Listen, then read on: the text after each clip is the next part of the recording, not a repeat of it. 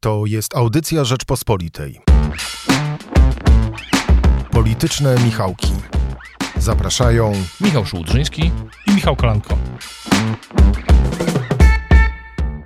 Witamy Państwa bardzo serdecznie w piątek 16 września w Politycznych Michałkach.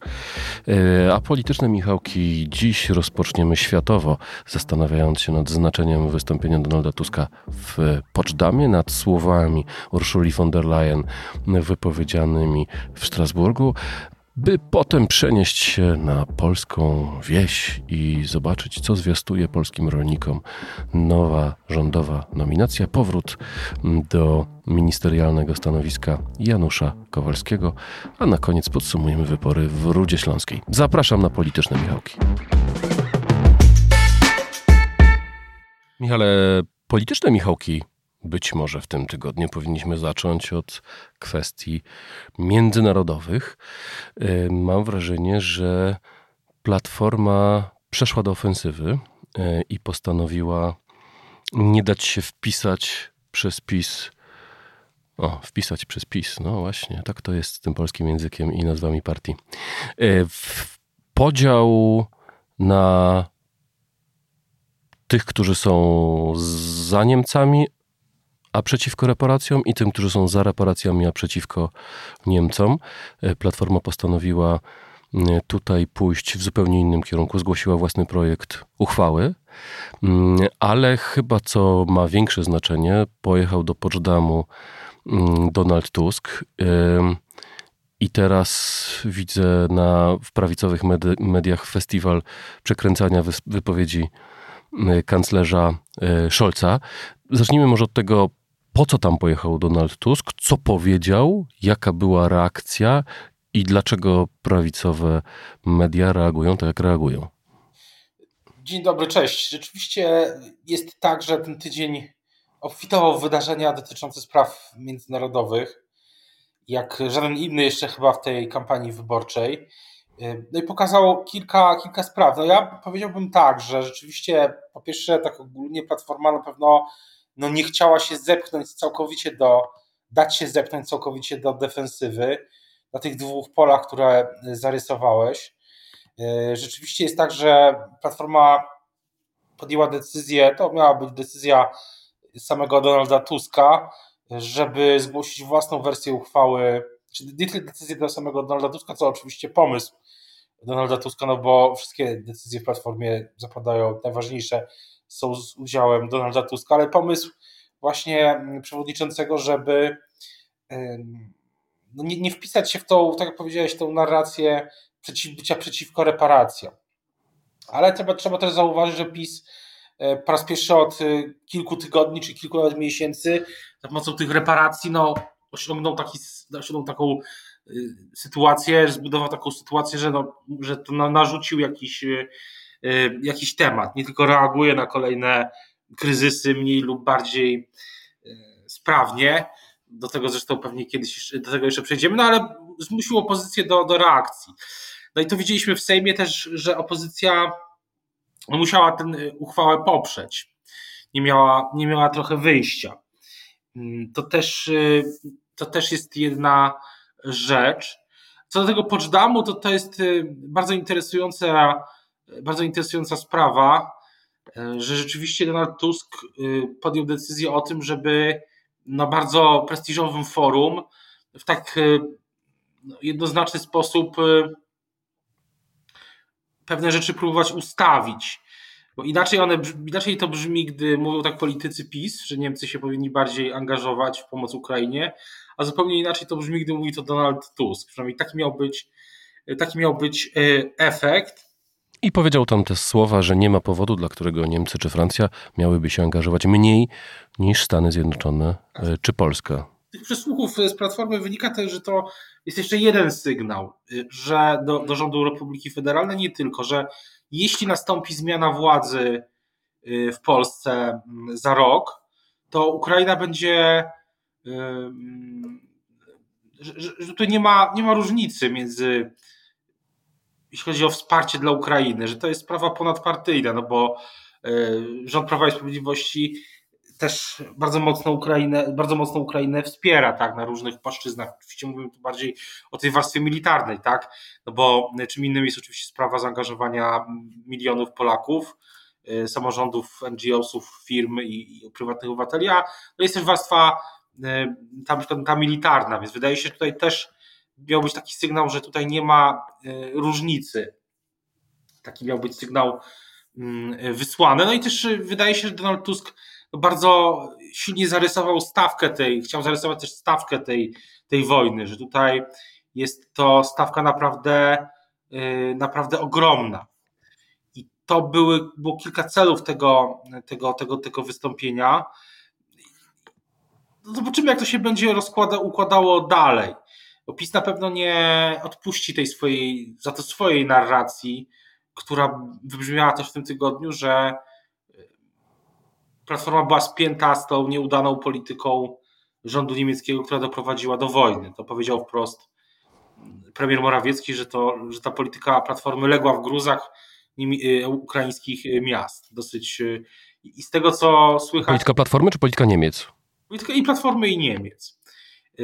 Więc z tego, co słychać, to też pisma kontynuować przypominanie wszystkich wypowiedzi różnych z przeszłości. No i to będzie pewnie jeden z wątków, no jest już wątek e, kampanii wyborczej, która myślę, myślę, że wokół tych tematów też się będzie e, toczyć. Kto miał rację, tak? No bo Donald Tusk też próbował powiedzieć, że, że ostrzegaliśmy przed e, Nord Streamem 2. A jak rozumiesz to wycięte jedno zdanie Scholza, które mm, e, teraz robi karierę na prawicowych portalach o rewizji e, granic. Właściwie on o, on o rewizji granic nic nie mówił. Mówił tylko o ludziach gmerających w podręcznikach, e, w książkach historycznych i nawet, nie wiem, Agnieszka Romaszewska twierdzi, że była to aluzja do Rosji i Krymu, a nie do granicy polsko-niemieckiej. No myślę, że myślę, że też widziałem głosy y, podobne po tej stronie y, konserwatywnej, że to nie jest nawiązanie do y, tego, o czym, no, że to nie jest to, natomiast, że to właśnie chodziło o, o Krym, ale no ale Dariusz Matecki, radny niezwykle wpływowy w mediach społecznościowych, taki influencer związany ze Zbigniewem Ziobro, stwierdził, że Donald Tusk y, wysłuchał gruźb pod adresem polsko-niemieckiej granicy i nie zareagował, to znaczy, że jest zdrajcą.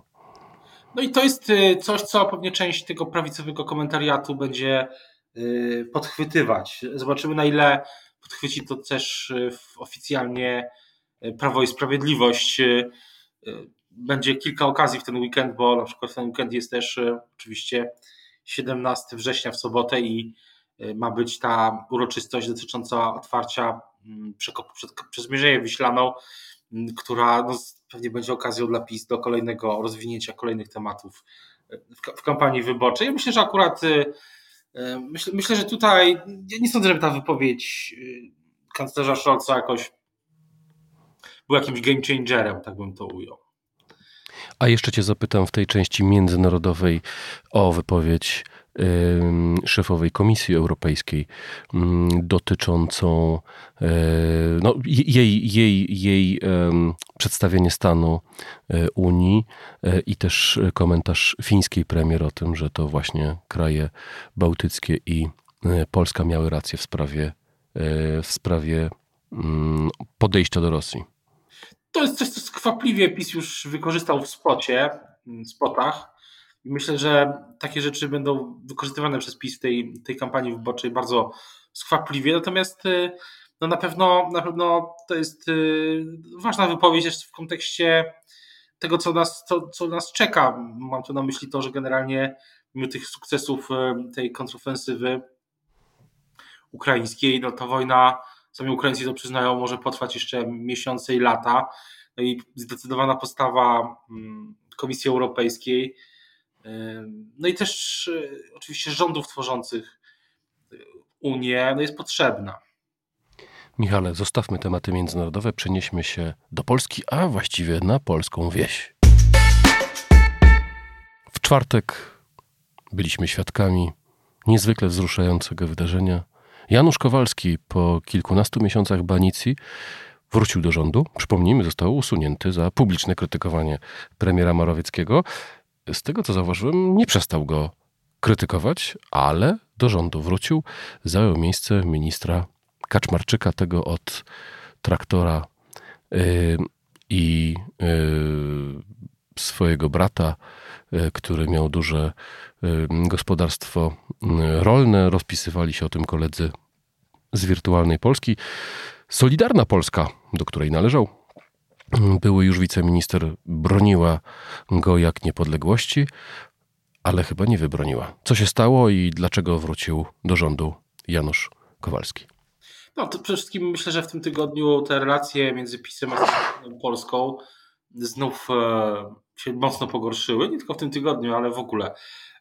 No, pogorszyły się zdecydowanie na tle właśnie odwołania ministra Kaczmarczyka. Z tego co słyszę, ta rozgrywka e, sejmowa też oparta o Sejm wokół powrotu e, ministra Kowalskiego do rządu, wiceministra Kowalskiego była dosyć, dosyć ostra. Tam w grę wchodziły nawet e, groźby zerwania głosowania w sprawie czy nie po, braku poparcia dla kandydatów do KRIT-u, którzy zostali przegłosowani w tym, w tym tygodniu. Tak się nie stało, no i tak się nie stało, no i właśnie Janusz Kowalski do rządu, taka jest, tak słyszę właśnie słychać w sejmowych kuluarach, to oczywiście wymaga, będzie wymagało dalszego sprawdzenia, no ale jest taka wersja, że, że było bardzo, bardzo ostro e, na linii PiS Solidarna Polska, no i w pewnym momencie, no i w, w, w tym, w tym wszystkim e, Janusz Kowalski do rządu wrócił, Solidarna Polska. Ty chcesz mnie przekonać, że PiSowi tak bardzo zależało na tym, żeby Maciej Świrski, który przypomnijmy był na początku w zarządzie Polskiej Fundacji Narodowej, ale potem doszło do zmian po tym, jak no, delikatnie rzecz biorąc fundacja nie najlepiej sobie radziła i um, zorganizowała kilka bardzo kontrowersyjnych działań, e, żeby właśnie Maciej Świerski mógł trafić do Krajowej Rady Radiofonii i Telewizji e, i tam e, uprawiać swoją działalność. Właśnie, żeby tak się stało, trzeba było zgodzić się na to, żeby Janusz Kowalski wrócił do rządu. Mam na myśli, że PiS musiał się zgodzić. Porażka w głosowaniach personalnych, y, a to są strategiczne głosowania, bo kadencja członków KRIT-u y, wykracza daleko poza wykracza poza kadencję parlamentu obecną, oczywiście. No, porażka byłaby dużym ciosem dla, dla Prawa i Sprawiedliwości, dla Nowogrodzkiej, więc y, no, tak się słyszy, słychać, że, jest, że w tych kluborach właśnie no, było, była bardzo ostra, ostra gra wokół tych, tych głosowań. No i oczywiście no i Janusz Kowalski wrócił do rządu, nie w zupełnie w trochę w innej roli niż był wcześniej, też na poziomie wiceministra odpowiedzialny za bardzo newralgiczne, jeden z newralgicznych obszarów, e, czyli za rolnictwo. No i natychmiast zderzył się z Michałem Kołodziejczakiem z Agrounii, raczej Michał Kołodziejczak natychmiast go skontrował, e, zapowiadając też, że nie będzie rozmawiał z Ministerstwem Rolnictwa i Rozwoju Wsi w chwili, gdy jest tam Janusz Kowalski. Też nie, nie jesteśmy pewni, jak długo wiceminister Kowalski będzie w rządzie, to też może nie być trwałe. Tak polityka uczy, że nic nie jest trwałe.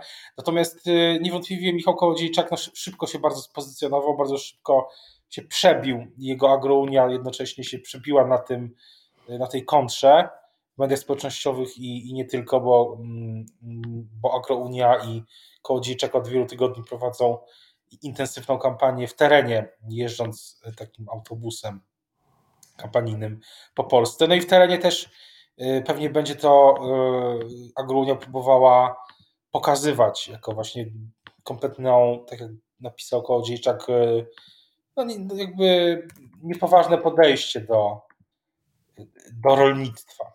Ale jednak mam wrażenie, wiesz, że jak o, myślę o tej sytuacji, że to jednak Solidarna Polska e, jest zwycięzcą tej e, rozgrywki, bo e, poseł Kaczmarczyk, już z powrotem nie, nie minister, wokół niego były rozmaite historie, rozmaite artykuły, ale tutaj Solidarna Polska twierdzi, że przecież prawa nie złamał. No, nikt mu wprost z złamania prawa nie zarzucił. Mm, e, czy jakiegoś przestępstwa mm, e, nikt, nikt mu nie dowiódł. Te sprawy wszystkie były, raczej pokazywały typowe zachowania polityków partii rządzącej, czyli mm, no, jak gdyby wykorzystywanie aparatu państwowego do pomocy swoim bliskim, no plus właśnie kwestia tego, tego tajemniczego ciągnika za półtora miliona złotych i wystawnego wesela, ale to w elektoracie, mam wrażenie, Solidarnej Polski raczej po, posła Kaczmarczyka buduje niż osłabia. Owszem, Solidarna Polska musiała się zgodzić na dymisję swojego przedstawiciela, ale wsadziła do rządu właśnie posła Kowalskiego, który no, jest no, har harcownikiem pierwszoligowym.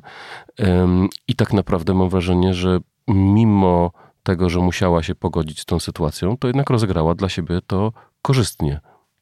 No, zobaczymy, jak sobie minister Kowalski poradzi na tym stanowisku, bo to, jak mówiłem, jest y, na inne pole odpowiedzialności niż to, które zajmował się wcześniej w Ministerstwie Aktywów Państwowych. Więc myślę, że myślę, że ja bym jednak trochę e, się. Zobaczymy, poczekajmy miesiąc. Albo przynajmniej do, do. Poczekajmy miesiąc i wtedy, wtedy się okaże, na ile to jest zwycięstwo, na ile prusowe zwycięstwo. Tak bym to, tak bym to ujął, ale na pewno no, to też jest tak, że mm, to przeciąganie liny w ramach koalicji ono będzie zawsze, a przynajmniej mm, i może, może myślę, że może też być zintensyfikowane w chwilach, gdy będą układane listy wyborcze, a ten wiekopomny moment dla każdej partii się zbliża i dla PiSu Solidarnej Polski również. No i zobaczymy, co, co się wydarzy, bo w PiSie na pewno wszyscy dobrze pamiętają, zwłaszcza prezes Kaczyński, doskonale pamięta 2019 rok i ten wy, wynik wyborów, z którego sam nie był zadowolony, bo zbyt wielu koalicjantów się dostało. Ja mam takie poczucie, że dwa razy, drugi raz takiego błędu Kaczyński popełnić nie chce. A statko jest w tej chwili znacznie bardziej rozproszone, ponieważ mamy tu i republikanów, i e, odnowicieli e, ociepistów, i ludzi związanych z posłem Giżyńskim, e, i rozmaite tutaj frakcje, które odchodziły, przychodziły. Ale skoro o wyborach mowa, przejdźmy do trzeciej części naszej audycji. Długo musieliśmy czekać ale wreszcie jest. Jest projekt ustawy przesuwającej wybory samorządowe na marzec 2024 e, roku. Czy coś jest dla Ciebie zaskoczeniem w tej całej historii? Nie, nie jest. E, sygnały o tym, że prezydent Duda nie zgadza się na jakiekolwiek długie rozsunięcie wyborów samorządowych i parlamentarnych jest, e, były od dawna, pisaliśmy o tym w Rzeczpospolitej, że nieoficjalnych, oficjalnych informacji wynikało, że no prezydent y, tego, tego tak długiego przesunięcia, długiego, długiego wydłużenia, przepraszam, e, czasu kadencji y, organów, czasu, czasu kadencji mm, samorządu po prostu nie chciał. No i y, ten termin kwietniowy wyborów, ogłoszony de facto w tym tygodniu przez wiceministra Schafernakera, no nie jest specjalnym zaskoczeniem.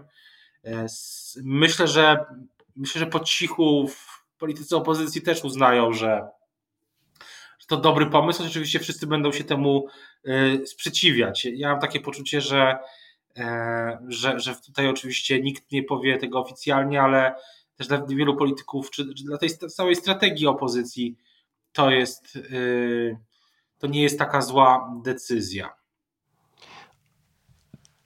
Jak ma się do prognozowanych wydarzeń wyborczych, czyli mm, wszystko chyba wskazuje na to, że wybory parlamentarne odbędą się w konstytucyjnym terminie za rok, jesienią.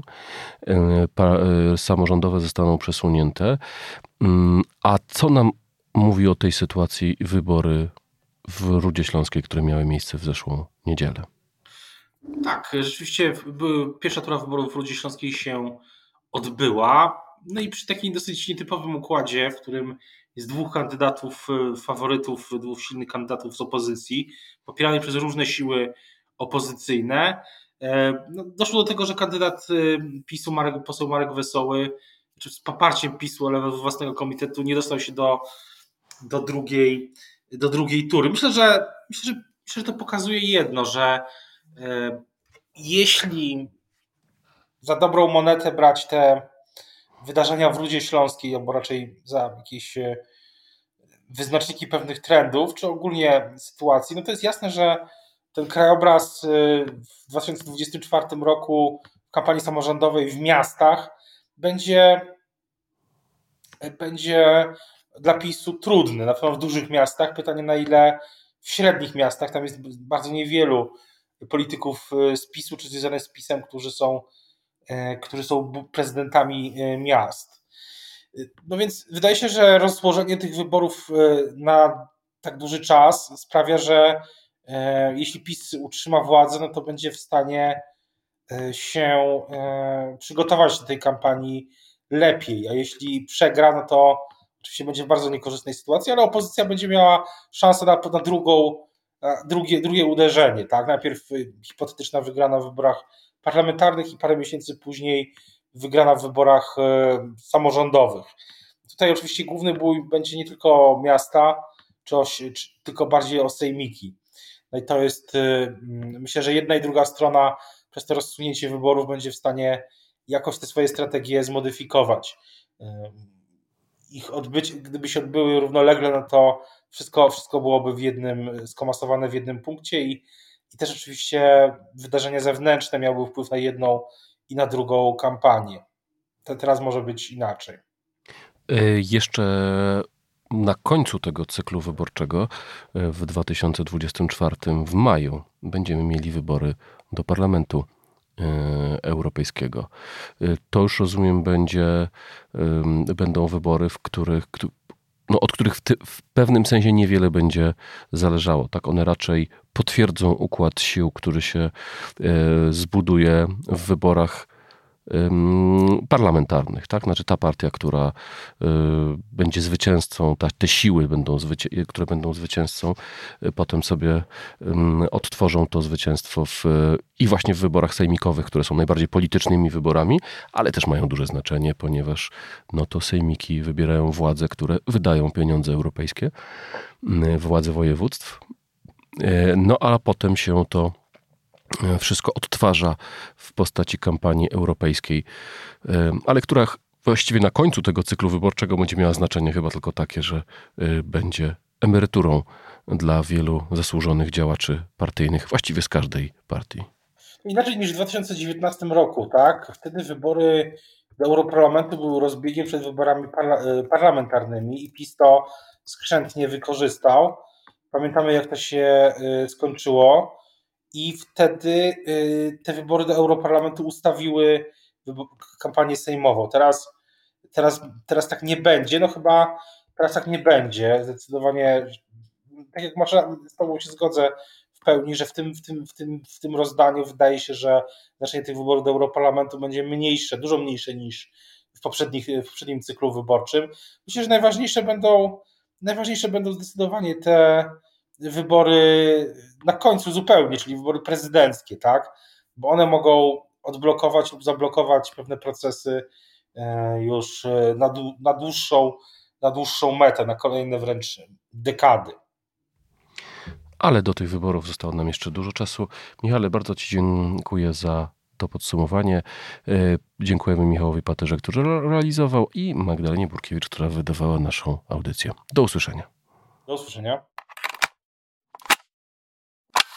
Słuchaj więcej na stronie podcasty.rp.pl. Szukaj Rzeczpospolita Audycje w serwisach streamingowych.